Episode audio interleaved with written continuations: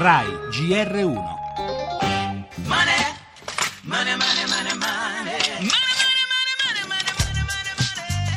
Continua la caduta libera di MPS Montepaschi di Siena. Il titolo ieri ha perso addirittura il 19% dopo il 13% di due giorni fa.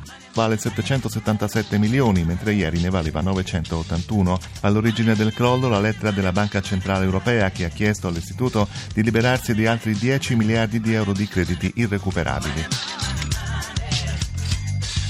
il mercato in questo momento non è pronto ad assorbire questo livello di sofferenze. Siamo di fronte al rischio di una crisi sistemica con forti rischi di contagio anche a livello europeo. Servirà un intervento sul capitale, non può che essere di tipo pubblico temporaneo come avvenne quattro anni fa chiedendo una deroga alla BCE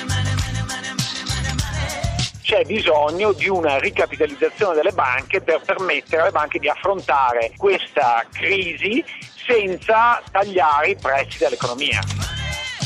Fare una bad bank, togliere dai bilanci delle banche gran parte di quel credito deteriorato che in questo momento impediscono lo sviluppo delle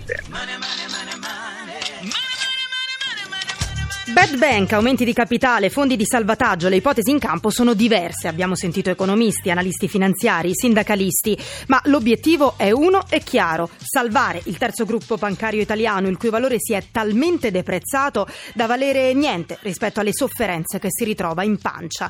I crediti inesigibili. Il nodo è proprio qui. Denaro uscito e mai rientrato perché con la crisi si è moltiplicato il numero di chi non riesce a pagare i propri debiti. Il governo si muove cerca l'appoggio e l'assenso di Bruxelles per evitare lo spettro del bail-in, lo strumento che in caso di fallimento chiama in causa proprio azionisti e correntisti. Fino a 100.000 euro i risparmiatori sono tutelati, va detto, ma sullo sfondo restano le debolezze tutte italiane, un debito troppo alto e una crescita che ancora stenta.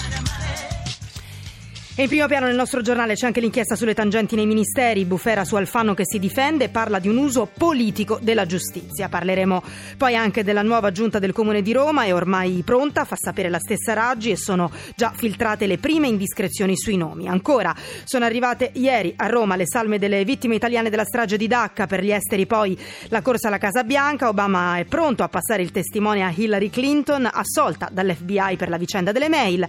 Per la cronaca, gli sviluppi sulla morte morte dello studente americano a Roma. La televisione, Pippo Baudo torna al timone di Domenica In, il cinema, i 70 anni di Sylvester Stallone, infine gli europei 2016, stasera al via le semifinali con Portogallo-Galles.